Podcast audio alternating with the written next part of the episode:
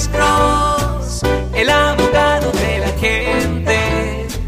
Cuando te arrestan de repente, Alex Cross te ayudará. Buenas tardes, su pregunta para el abogado Alexander Cross. Eh, últimamente se ha pasado una, una- un reglamento, un dispositivo que dice que toda persona que ingresa a Estados Unidos eh, debe entregar el teléfono y dar la clave al oficial de, supongo, de inmigración o de aduanas. Como ciudadano de Estados Unidos, ¿qué, ¿cuáles serían las consecuencias si me entrego mi teléfono pero me niego a dar la clave para que se abra el teléfono? Well, la cosa es que yo no estoy familiarizado con una ley estatal, porque nosotros somos abogados penalistas del estado de California. So, No, yo, pero, no eh, estoy, ajá, yo no estoy eh, familiarizado con ninguna ley estatal ah, con ese requisito, señor. No, pero hay un federal, este es federal, para todo aquel que ingresa al país, Ajá. tienen que dar el teléfono al oficial de, no sé si es de inmigración o de aduana, y darle la clave para que pueda, para que puedan revisar el teléfono.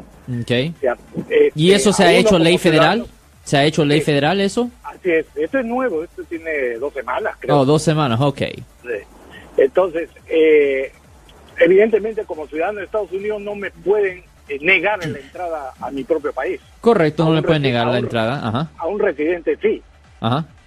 No, pero ¿qué, ¿cuáles son las consecuencias de no dar la clave para que abran el teléfono? Well, técnicamente, técnicamente, ah, si fuera un delito estatal, porque nuestra énfasis es la ley del estado de California, ¿me entienden? No lo federal.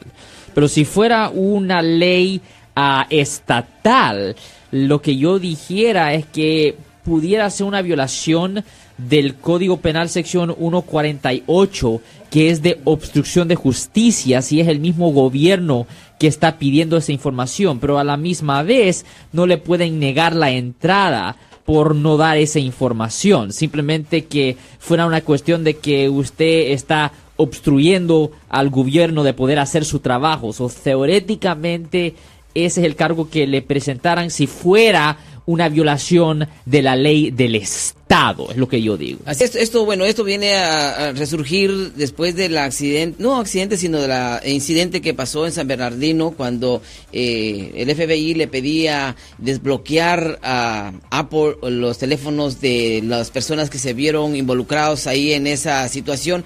Pero como esta ley es nueva y cada ley se va ajustando ah, de acuerdo a las condiciones o necesidades que se van presentando en la sociedad. Pero seguimos platicando con el abogado Alexander Cross. Ahora nos vamos y le damos la participación. Muchísimas gracias, Luis. Cuídate mucho. Gracias por esa pregunta tan interesante.